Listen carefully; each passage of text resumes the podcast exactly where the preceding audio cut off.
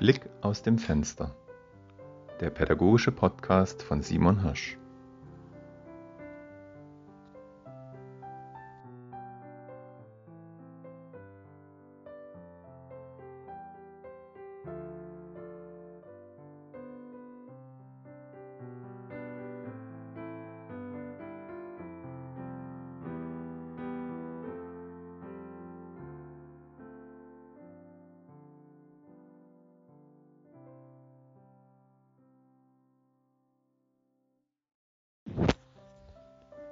Die Ablage. Die Ablage ist ein unerlässliches Hilfsmittel zur Ordnung und Strukturierung der Arbeit, des Zimmers und natürlich auch des Lehrerarbeitsplatzes. Am liebsten sind mir die Ablagen, die im DIN A4-Format sind, aus Plastik, die man aufeinander stapeln kann, in verschiedenen Farben. Ich habe es mir im Englischunterricht und auch Musik zur Angewohnheit gemacht, dass ich eine Ablage habe, wo die Klasse draufsteht. Und ich dann alle Sachen, die diese Klasse betreffen, im aktuellen Unterrichtsgeschehen dort reinkommen. Also es gibt, wenn ich jetzt äh, an meinen Musiktag denke, hole ich vier Ablagen raus, Klasse 1 bis 4.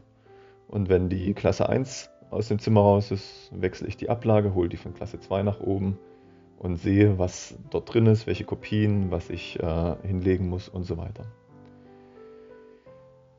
Diese Ablagen für jede Klasse, die muss ich natürlich von Zeit zu Zeit ähm, wieder zurücksortieren. Das ist ja äh, oft das Charakteristikum an einer Ablage, dass sie einfach voll wird und irgendwann nichts mehr reinpasst. Also rechtzeitig die alten erledigten Materialien wieder zurück in die Ordnung und neue vorbereitete Sachen innen in die Ablage rein. Das klappt aber eigentlich ganz gut. Dann gibt es Ablagen für mich in, äh, im Fachunterrichtszimmer, die ich also äh, nutze, um Projekte zu sortieren, um, äh, ja, um auch die, die leeren Blätter zu sortieren. Es gibt ja karierte, linierte, weiße, bunte. Dazu habe ich verschiedene Ablagen.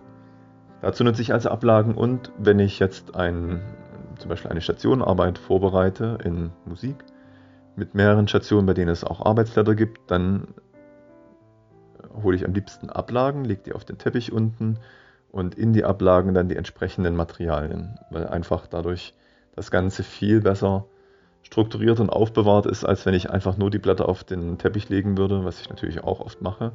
Aber Ablagen erleichtern ungemein das Leben. In den Klassenzimmern haben auch die Kinder selber eigene Ablagen in die sie ihre angefangenen Arbeiten reinlegen, in denen sie ihre Deutsch- und Mathehefte haben. Und ich habe das Gefühl, dass die Kinder diese Ablagen oftmals ja, wie, wie, wie eine Art Weglage nutzen, dass sie dir also einfach ihre Materialien dort reinstopfen und das im Grunde wie ein, wie ein Verlies ist oder ein Keller, in dem man das wegschließt. Also die Kinder nutzen die Ablagen vielleicht noch nicht so, wie, wie, wie ich mir das als Lehrer vorstelle, dass die wirklich ähm, regelmäßig aufgeräumt werden, gut in Benutzung sind und dass die Sachen ordentlich reingeschoben werden. Hm, eine Idee dazu wäre, die Ablage der Kinder besser nutzen zu können, wenn die Ablage der Kinder auf dem Tisch ist, also offensichtlich und täglich in Benutzung. Auch für mich als Lehrer dann besser äh, einzusehen wäre. Man könnte dann auch, wenn die auf dem Tisch wäre, könnte man die auf den Tisch nehmen und auch mal einsammeln lassen oder aufeinander stapeln, wenn sie nicht auf dem Tisch sein sollen. Das Problem natürlich ist, dass der Tisch durch die Ablage im Grunde schon zu einem Stück weit verbaut ist. Ja, also die Ablage der Kinder, das ist noch nicht optimal, aber die Ablagen, die ich für mich als Lehrer nutze und auch in den Klassen, das funktioniert sehr gut und ich bin sehr zufrieden. Man kann sie gut beschriften. Ähm, wenn sie farblich getrennt sind, kann man da auch noch mehr Nutzen draus ziehen. Wenn, zum Beispiel bei differenzierten Aufgaben, also die, die einfachen Aufgaben in grüne Ablagen, die mittleren in gelbe und die schweren in roten Ablagen. Das sind alles so Varianten von Ablagen. Die Ablage.